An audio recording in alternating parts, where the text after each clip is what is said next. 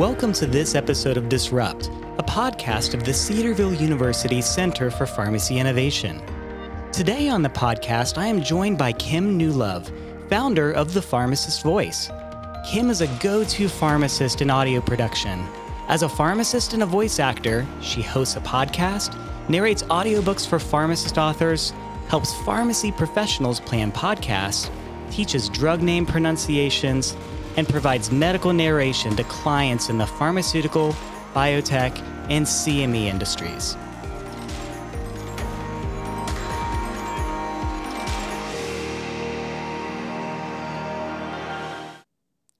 Well, I am excited to have our guest on the podcast this week, Kim Newlove, with us.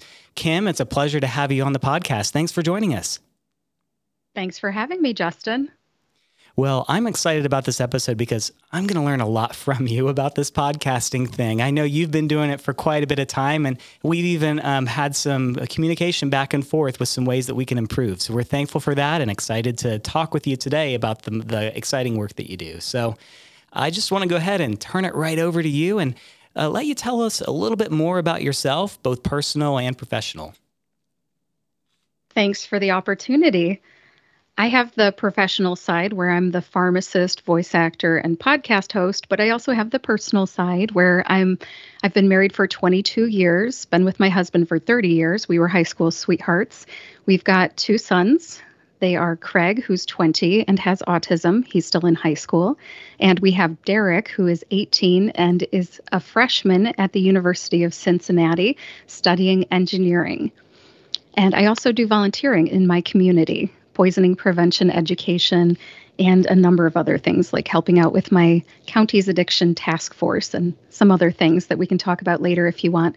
And something that kind of connects the professional side and the personal side is that I also became an independent provider for the Ohio Department of Developmental Disabilities this year. So I am now a paid caregiver for my son, and I can take on other clients as well. Oh, that's fantastic. And oh, I hope we can dive into that a little bit more and, and see how that connects again, this personal and professional side of all that you do.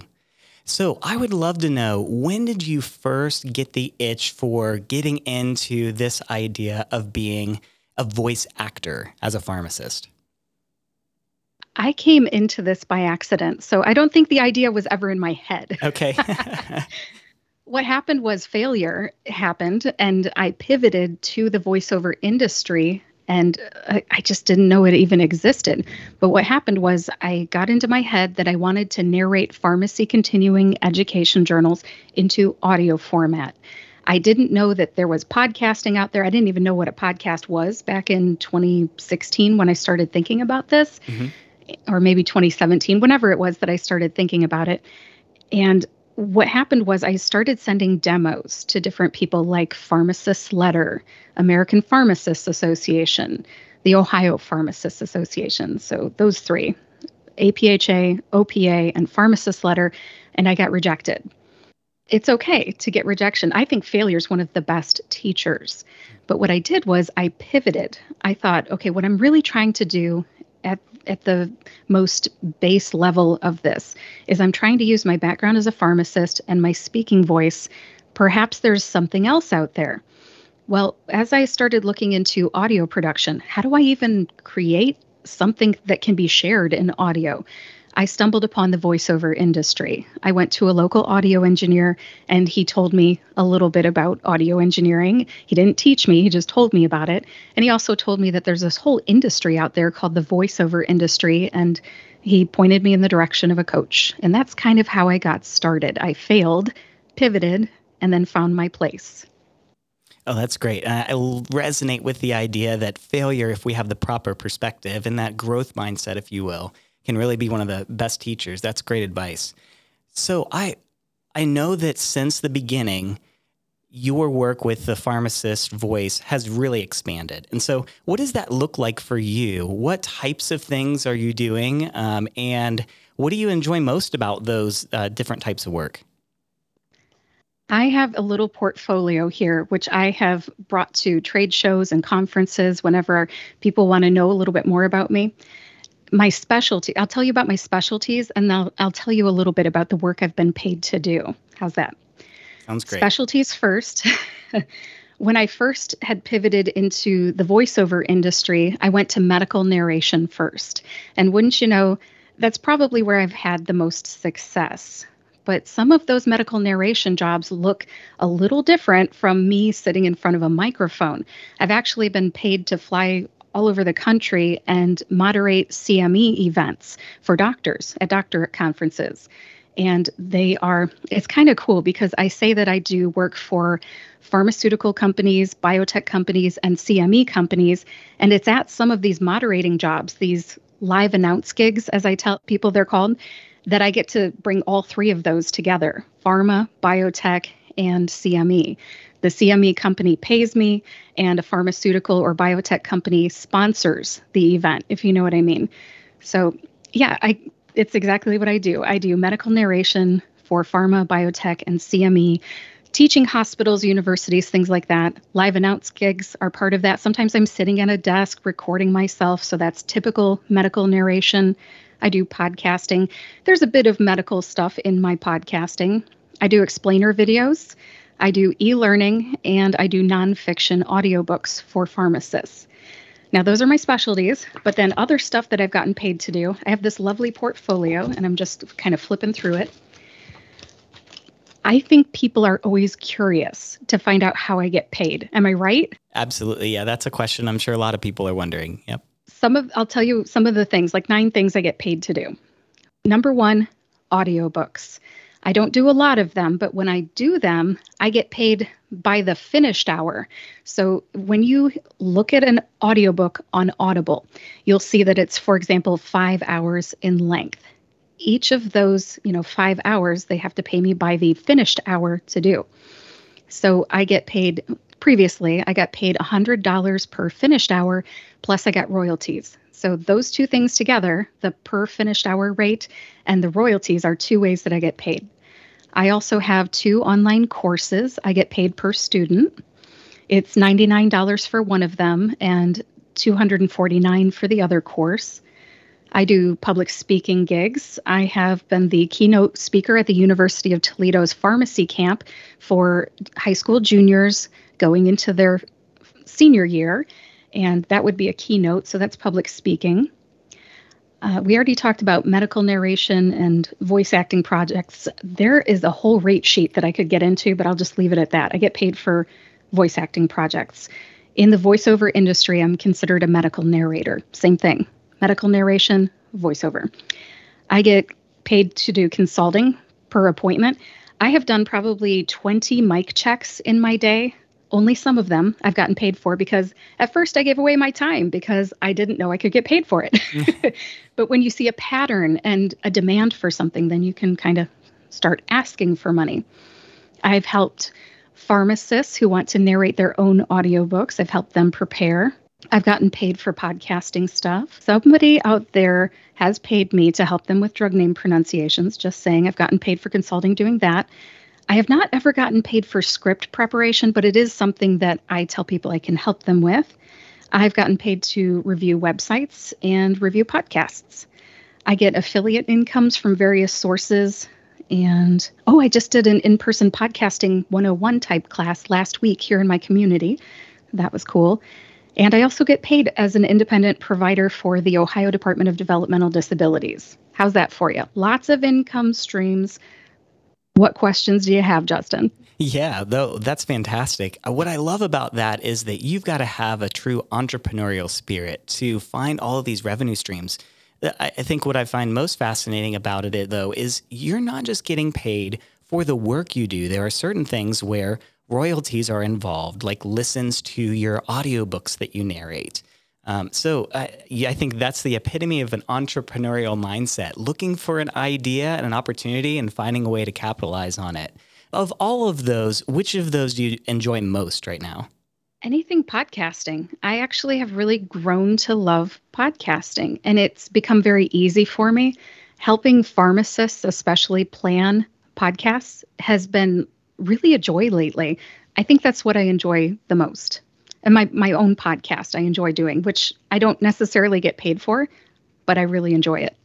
Yeah, that's great. And, and, I'm sure that you see that as a way for people to get to know who you are and your work, even though it may not be a revenue stream, it's connected to the overall way that you run the business, if you will. Is that a fair way to look at the podcasting? I have a business with a podcast. Yes, they are connected. My podcast actually lives on my business website. Yes, they're connected for sure. My podcast is branding, marketing, networking, and relationship building. Yep, absolutely. I love that. Okay, so now I want to step back and ask a little bit more about your why for the work that you do. What is it that drives you each day at the pharmacist voice? Why do you enjoy this work and want to continue doing it? I am inspired every day at the fact that I have a voice. There is power in having a voice and using it. My son, Craig, who has autism, he's 20 years old, he is nonverbal watching him struggle every day to communicate because he can't say anything with his mouth, it has actually inspired me to respect my own voice. I am excited every single day to do something that pays tribute to my having a voice. Hmm. I don't even know what to say after that. Um, kudos to you for the ways that you're caring well for him and using your platform as a pharmacist. And also this recent work related to caring for others who also have different developmental disabilities. Um, what a great way to use the various platforms that you've been given over time. That's great. So, at what point do you feel like your work with the pharmacist voice could actually be a, a, business? I know we talked about the idea and stumbling into it, but when did you see this as a way for you to actually have a vocation, if you will? Immediately. okay, great.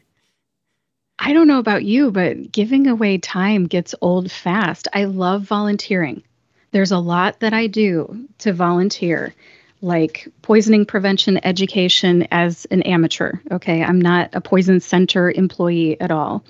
I love Drug Take Back Day. I love advocating for it, not just in my own community and my neighborhood, but also with my whole entire county. And I love helping with the addiction task force for Wood County, Ohio, which is where I live. I have been able to make an impact from a faith based perspective. I noticed that there wasn't a whole lot of interaction between the faith communities and drug abuse prevention and treatment organizations. Hmm, mm-hmm. Therefore, I made at least three faith community discussions about opioid addiction and addiction in general. And I connected pastors and other people in faith communities, the Christian ed leaders and whatnot, with people in the drug abuse prevention and treatment organizations so that when somebody comes in a vulnerable time, to their faith community leader and says, Listen, I've got this problem. I keep it a secret and I need some help now. I want that faith community leader to have the information they need to make a warm handoff between that person in need and the agency that will ultimately help them. I brought them together and I actually received an award from the Wood County ADAMHS Board for doing that. And I'm not saying this because I got an award, I'm saying it because as a volunteer, I was able to make an impact. Mm. But get back to your question when did I see that I could monetize the pharmacist's voice? I would say immediately because I wanted to separate my volunteer work from something that I could do as a paid position. What I really wanted to do was use my background as a pharmacist and my speaking voice, combine them, and create some sort of a business. That's how I came up with the name for my business, too. It was that organic. I'm a pharmacist who uses her voice, my speaking voice or my voice in writing. I wanted a flexible name that would do what it says. Wow, there's so much to, to unpack there. And, and thanks for taking us down that road as well on this idea that we often think of, of work life balance. We hear that word a lot, right? And yet, what I hear from you is that you're looking for ways that you can integrate all aspects of your life in, in many different ways to benefit those around you. I love the idea of bringing faith communities together to talk about addiction because there is a lot of stigma there, let's be honest. In reality, though, the faith community can be one of the greatest allies of those who are experiencing um, addiction or abuse or misuse if we structure it that way. So kudos to you. I, am sure that award was um, was well deserved. Um, and I'm excited to hear about that particular work. Um, so great job there. Thank you. If you think about it, just I want to say one more thing. Sure. And I've got the award here. It's shiny and blue, and it looks like the county, Wood County. And I just showed it to Justin. Sorry, listeners, I know you can't see that. But one of the, I want to stress that our faith communities are places where we still tend to meet on a weekly basis in mm person, face to face, and get to know people. Whereas mm-hmm. on social media, people come and go maybe by the minute. Faith communities, churches, synagogues, temples, centers, they're all places that we typically go about once a week and we still connect. So I think faith communities are incredibly important. Great advice there. And again, the profession and all of these things can come together in beautiful ways. So, I want to pivot a little bit and, and, talk a bit more about your podcast. Um, I've listened to a number of your episodes. Um, I actually love your pronunciation episodes. That is something that so many of us struggle with, even pharmacists who have gone through school and heard our professors say them three different ways, right? Um, so tell us a bit more about your podcast, the things that you produce through it, and the types of episodes that you produce. Woo, you're in for a long answer here, sir. I like to keep my answers short, but okay, let's get into it. I have seven different types of episodes. I do my drug name pronunciation episodes, usually the first Friday of every month. I have 20 of them at this point. We'll get into why I do those in just a minute. The second kind I do, I only do four times a year. It's called a quarterly update. I like to let my listeners get to know me as a person. I talk about my business, my podcast, my family, and what I'm reading to, listening, watching, and playing. In case they're interested, who is this person? What does she like to do in her free time? It's really me, and this is really what happens in my life. So if you're interested in getting to know me, look at those quarterly updates. I also have four other kinds of solo shows. They are shows about being a pharmacist, shows about being a voice actor, shows about being a pharmacist podcaster, and shows about being a second career individual who has made a career transition from pharmacist to voice actor and podcast host. Those are the six different types of solo shows. I also have interview shows, which are very straightforward. They're basically me and somebody like Justin, who's a pharmacist typically, talking about how they use their voice to advocate for something like public health, educate in some way, like teaching an online course, or entertain, like being a podcaster or a YouTuber or an author. Those are my interview shows. Altogether, that's seven different types of podcast episodes on the same podcast channel. that's and a lot. It is, yeah. And I think you're well over 200 episodes at this point. What, 250, close to that, right? Close. I've got 243 on Friday, coming up here on Friday, September the 22nd. And I have a second podcast, which I do for the city of Perrysburg. It's called the Perrysburg Podcast. I live in Perrysburg, Ohio, which is where I 75 meets 8090, which is the Ohio Turnpike. Think Northwest Ohio. That's where I'm at. So I want to go back to the genesis of your medication pronunciation episodes. So tell me more about the story of why that became one of the foci, if you will, of your podcast.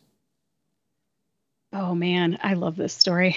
I came to the voiceover industry. Even pharmacists sometimes do not know how to pronounce things. I would often get asked from other voice actors, especially the medical ones, how do you say this? And I would tell them, and it would just roll off my tongue. And not that they're jealous or anything, but they wanted to know more. You know, there's this one. And it was almost like they wanted to be able to push a button and then I just tell them the pronunciation. Voice actors are pretty smart. They can record something and listen to it over and over again and get it pretty good. They can say things just as much just as well as I can, which is why they are my competition for medical narration jobs. You don't have to be a medical person to be a medical narrator. Most of the medical narrators I have met are not medical professionals mm-hmm. but they it's kind of like i'm not a doctor but i i sound like one on tv or you know i play one on tv right, right. that's the medical narrators but as i was really trying to break apart how do i know how to say this I had the thought run through my head, like you said earlier, Justin, about how you'll have professors, often like three different professors, they pronounce it three different ways. And you got to pick one and go with it, right? And so I, I brought it down to the the basement level. Like why is this happening? Why do i know how to say this? How do i know how to say a new drug name that comes out? And i just picked it apart until i figured it out. So i got curious and I figured it out. Then I made a drug name pronunciation course about it so I could teach other people. I must admit, I won't say it's a failure, but it's close to a failure. I thought I would make a million dollars off of that. I didn't make a million dollars. I thought everybody needs this, uh, pharmacy students and everything. But there's so much that I learned from not the failure, but just from doing the thing. Anyways, what I learned, I ended up sharing in these drug name pronunciation episodes. It took a long time really to figure out why anybody says a drug name the way they do and the sources available. For brand name drugs, there's no dictionary, but for generics, there is. And finding out how to access this generic pronunciation dictionary was really interesting. It, there's a, a barrier to entry $350. You have to subscribe to it. For brand name drugs, it's a little different. And I thought, you know, there's all these different people that have podcasts or YouTube channels, and they say it a certain way. How do they figure it out? And one of the people I went to was the Food and Drug Administration. The FDA uh, has a number of podcasts. One of them is the FDA Drug Safety Podcast. They have a lot of public information in the, it's called CDER, the Center for Drug Evaluation and Research. Division of Drug Information. I talked to them. I sent them a snail mail letter. Somebody finally got back to me. I emailed them. It was a long time coming. The government has a standard operating procedure for pronouncing drug names. Can you imagine that? There you go. Leave it to the government. So they shared theirs with me. And I thought, okay, I, I thought this that you could do that and that and that. I got ideas in addition to what I already thought were, was out there. I put it all together, made a drug name pronunciation course, and I thought, let's take this to the podcast and do one drug name per week. I started off with two at first, and I kind of dwindled it down to just one per week. Sometimes I just do the generic, sometimes I do the generic and the brand, but I'm sharing what I know. This is branding. I am branding myself as somebody who knows how to pronounce stuff that has a lot of value for me. That was also networking with the FDA. That's how I became one of their podcasters that they trust to interview their United States Public Health Service commissioned corps officers. That's how that all got started. There's so many good things that came out of me being curious and figuring something out. I needed help. I wasn't afraid to ask for it. I got it, but I got more than I bargained for. And that's kind of how it came about.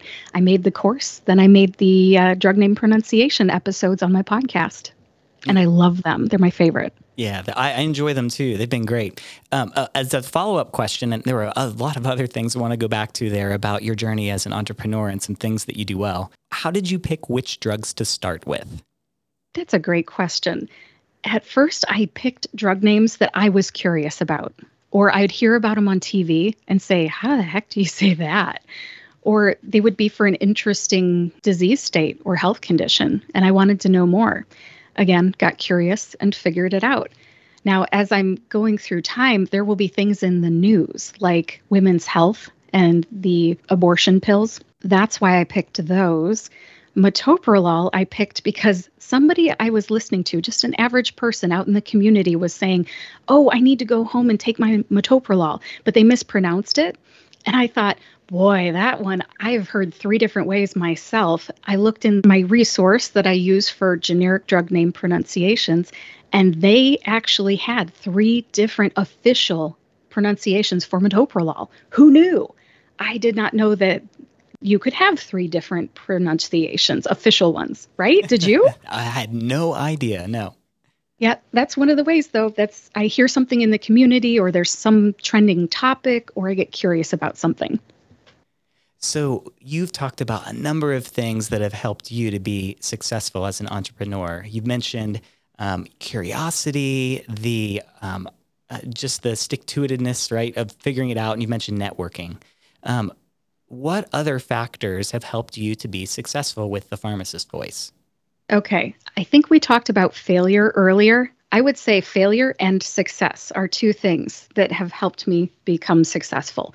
Success is helpful for being successful in the way that if I do a project and I get paid for it and I get rehired for it, then I know that I'm moving in the right direction, right? I like repeat clients, I like referrals, all that helps me understand that I'm moving in the right direction.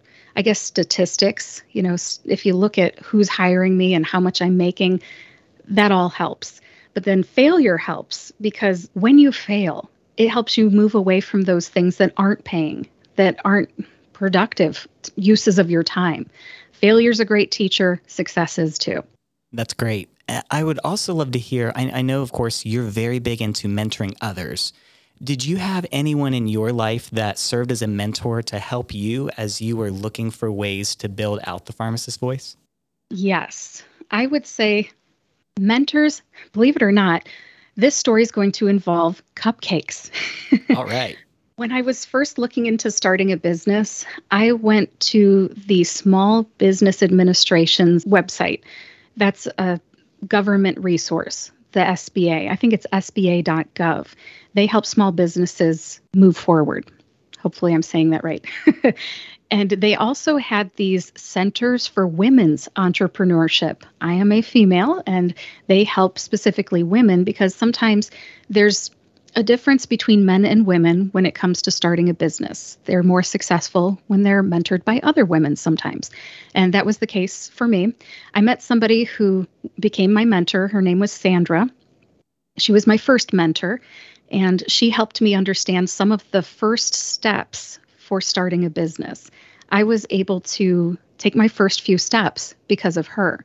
She ended up leaving the Center for Women's Entrepreneurship, which happened to be in Fort Wayne, Indiana. That was the nearest one to me. They also had some in Cleveland and Columbus, but I think Fort Wayne was the closest. We had an online relationship anyway, so it really didn't matter. But as she was leaving, she said, You might want to check with your local chapter of SCORE. It's the Service Corps of Retired Entrepreneurs or something like, or executives. Service Corps of Retired Executives. I was able to meet locally, physically, in person with a couple of mentors here in Perrysburg at my local library. They were able to look at what I had done and suggest some next steps. And when I say next steps and first steps, I'm talking about getting a tax ID with the IRS and getting an attorney so I could officially become an LLC. These are some of the early steps. I thought those were the hard parts when I was first getting started. Now I think, oh my gosh, that was the easy stuff. Mm. But when you're an entrepreneur, you should want to just do the thing, the thing that you want to do. You shouldn't want to balance your books or do your own marketing. For me, I just want to sit in front of a microphone and produce projects or create online courses or whatever. SBA, SCORE, those were all important to me. And then going to the Metapreneurs Summits, which have been in various cities across the United States, including Asheville, North Carolina, Cincinnati, Ohio, and now Kansas City, Missouri. Going there and meeting up with other entrepreneurs, even though they're not my mentors, so to speak, they're kind of mentors Sue Paul, Michelle Fritsch, Anna Garrett, all of them pharmacists talking to other entrepreneurs will be kind of like mentorship, but accountability too, exchanging ideas. Those were all very important to me. And then having coaches for voiceover. I didn't know what I was doing. I had all kinds of mentors with audio engineering, learning medical narration, learning all kinds of things like how to direct market on LinkedIn, my podcasting coach, Dave Jackson from the School of Podcasting. I mean, he's been a huge influence in my life. So many people have come into my life, and I am grateful. Yes, I've had mentors, Justin. They've been awesome too. I've had the best. Such good experiences. Yeah. And I love that you also are giving back in the same ways. So you've mentioned a little bit of that at the beginning of the podcast, how you mentor others, but could you give us a bit more specific information about some of those ways that you give back and help others succeed? Sure. I don't know if some of them would appreciate me outing them. That's okay. Yeah. But part of being an entrepreneur is giving your time away at first because you don't know it's valuable. Once, for example, I gave away some time to my friend Janan, Janan Sarwar, and she is a publisher at Global Bookshelves, Global Bookshelves International. You can find that at globalbookshelves.com. She published books for a long time at APHA, and she ended up going off on her own, becoming a publisher, and she asked me a simple question do you know how to an audiobook? And of course the answer is yes. I've published audiobooks. I'm on Audible, iTunes, and what else am I on? Audible, iTunes, and Amazon.com. I'm an audiobook narrator for real. And I told her a few different things, and she said, Whoa, this is a lot. You should be teaching other people how to do this.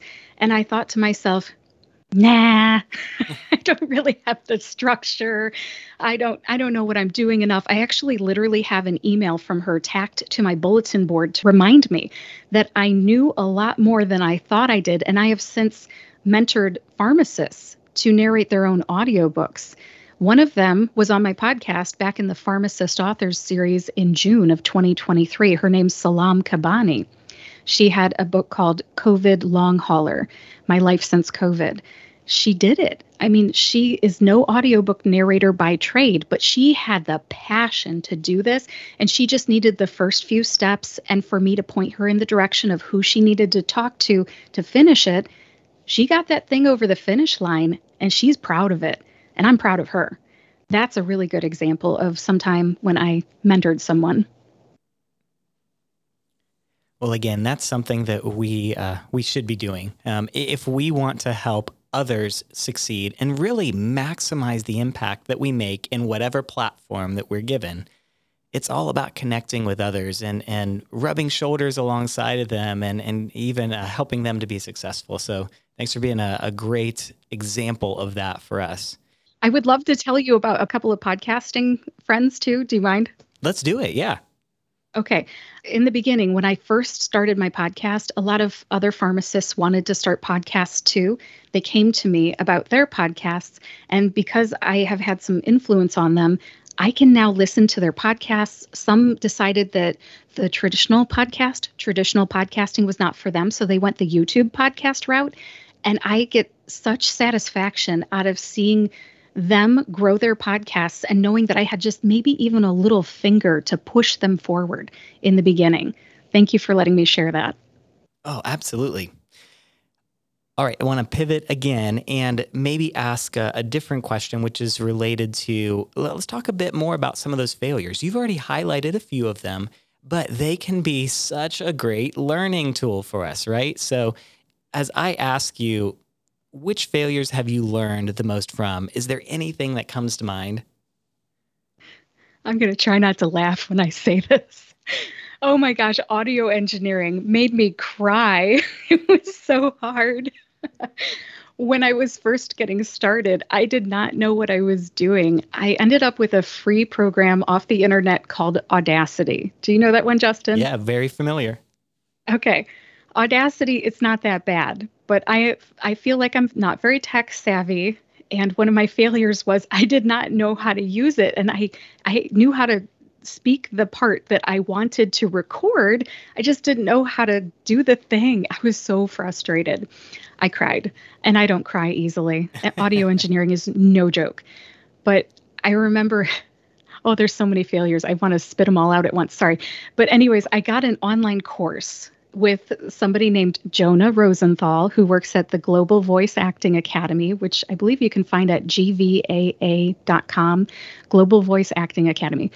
And this one hour, it might have been more than two hours actually, it might have been one or two hour online course. It set me straight, and I was able to press record record the thing I wanted to, press stop, and create an MP3. I'm bumping my mic. Sorry. Hopefully that doesn't come through. But I'm I'm like victory hands over here. It was so exciting to be able to come back from a failure. Okay. And then also when I met my first uh, my first narration coach. It wasn't even a medical person, it was just a generalist. Her name is Nancy Wolfson. She's one of the best in the business, very tough. I love her but I didn't know how to plug in a microphone when I first got started. and she was so gracious and she she made it a requirement if you don't show up on time and have a microphone and have your homework done and ready and in front of you you know I will not work with you. She just had all these very specific things. She's very Hollywood, and I did not want to double cross her. I had all my stuff ready. I plugged in my microphone and I appeared in front of her on my microphone. Well, I didn't tell my computer to use the microphone that I plugged in. It, that's one of the number one things I talk to people about when they come to me for a mic check. That was a huge failure, and I learned don't double cross anybody with without having your microphone set up. They will hang up on you. But she let me through on that first time. The second time we worked together, I thought I had fixed the problem. Oh, I hadn't. And she made me end the session. That hurt to the tune of $170 down the drain. I basically lost the time with her and that money. And that taught me I need to figure this out. And so I ended up getting help from a fellow voice actor, and he showed me how to hook it up. He's actually the same guy that had the online course for Audacity. Oh, those failures hurt. They hurt bad and then trying to switch my recording software to Studio One Artist when I started narrating audiobooks. That was a huge epic fail. I did not know how to do it, but it had the features I needed. Therefore, I needed to learn how to use it.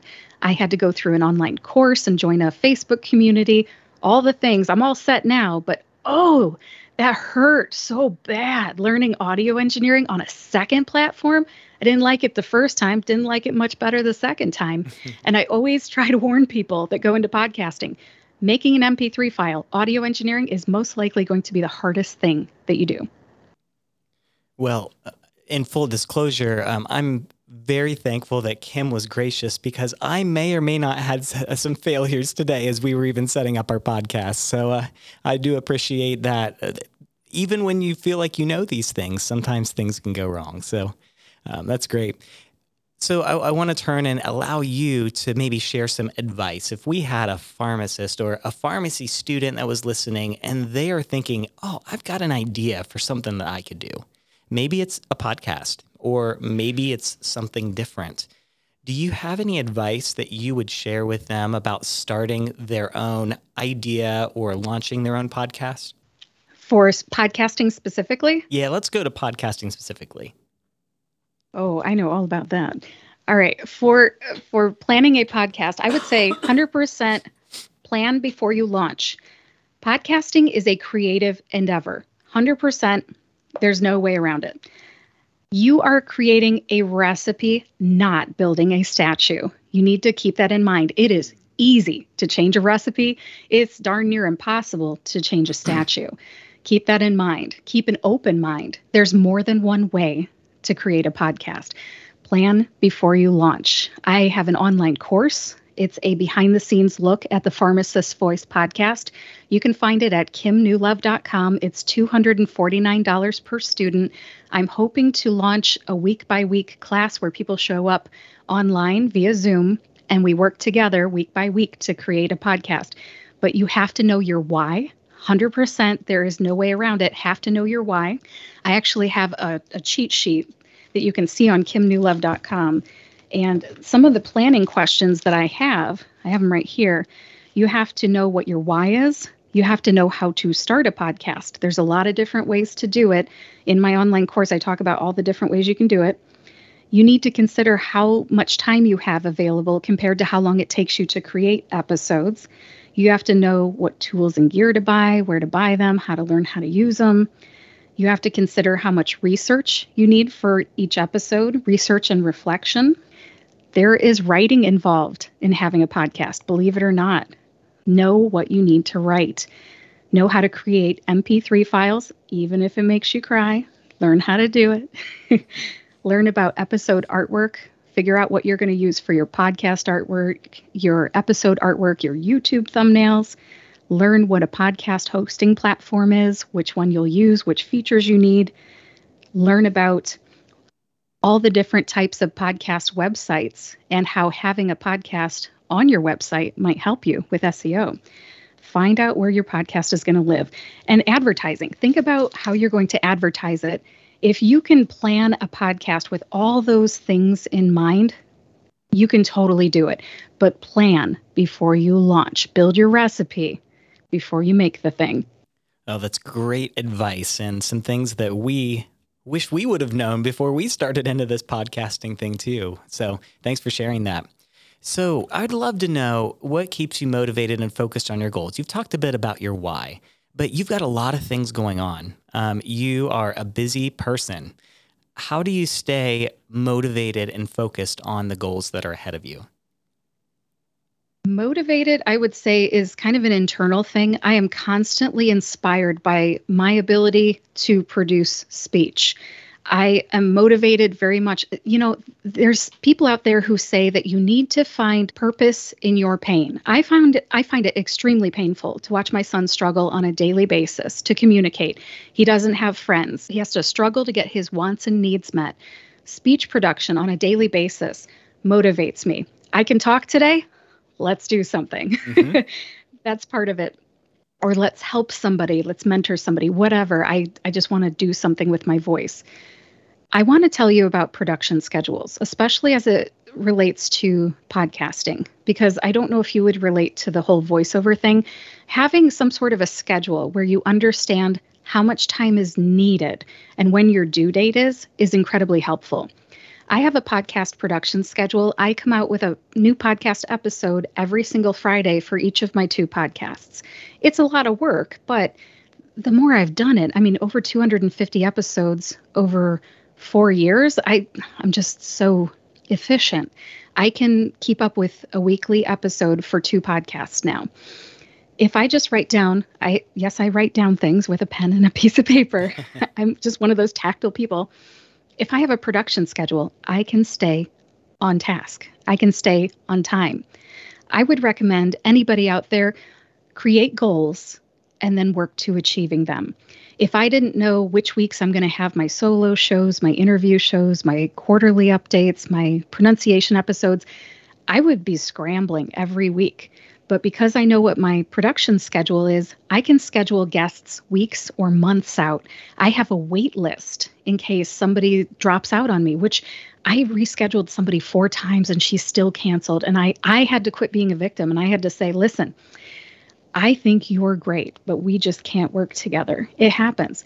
So I would say get organized, make a production schedule. Very good. Okay. So I know you have future plans for the pharmacist voice. You're doing a lot of things, but I would love to hear what are some of the things you're working on? Some of them are secret. Okay, then that's fair. Totally. I, I'm working on a I'm working on a new offering for my online course, a behind the scenes look at the pharmacist voice podcast. What I'm trying to do is combine the self paced online course with a live course that somebody has to show up to via Zoom. I just did an in person podcasting 101 class here in my community. And I know that people have questions. And if I had a, a, class every single week that people could show up to, then they might be successful too.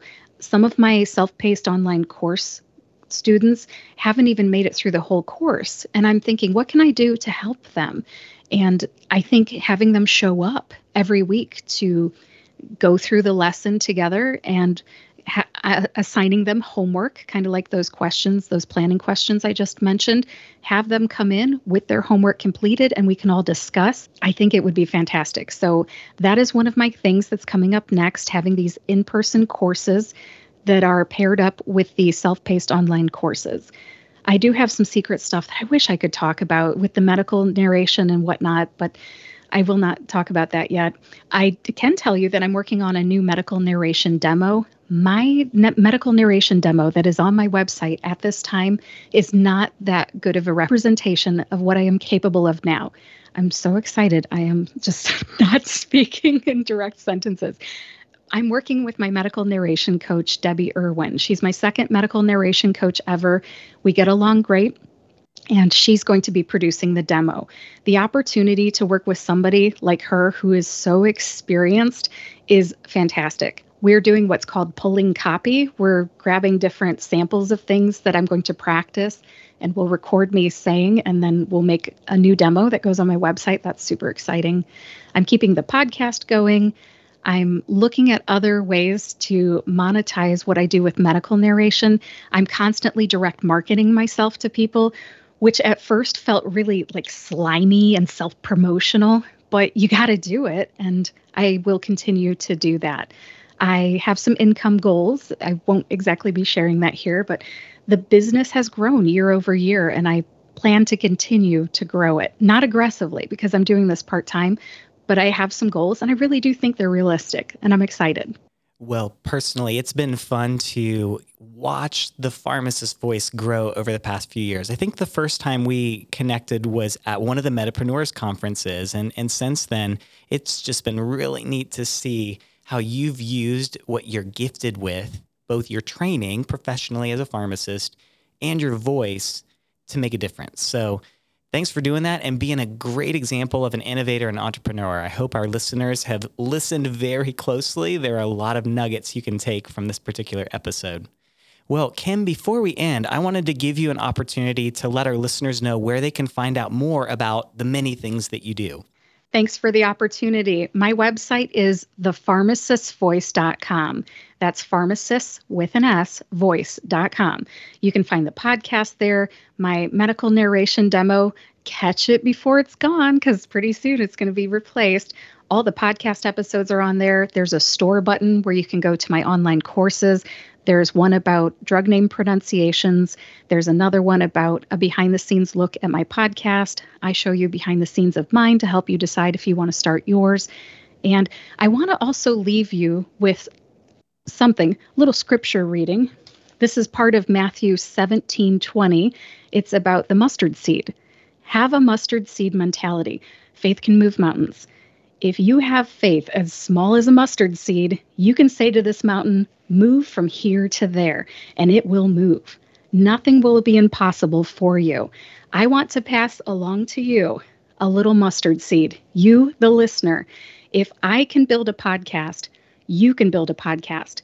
If you can find your strengths and your passions and use your voice for something, I don't see why you can't monetize it take that little mustard seed of faith and go forth and do something amazing. What a great way to end. Thank you so much, Kim, for joining us on our podcast. We are indebted to you. Um, again, many thanks for coming on here with us. My pleasure, Justin. Take care. You have been listening to Disrupt, a podcast from the Cedarville University Center for Pharmacy Innovation. If you enjoyed listening today, please subscribe and share this podcast with others. Thanks for listening.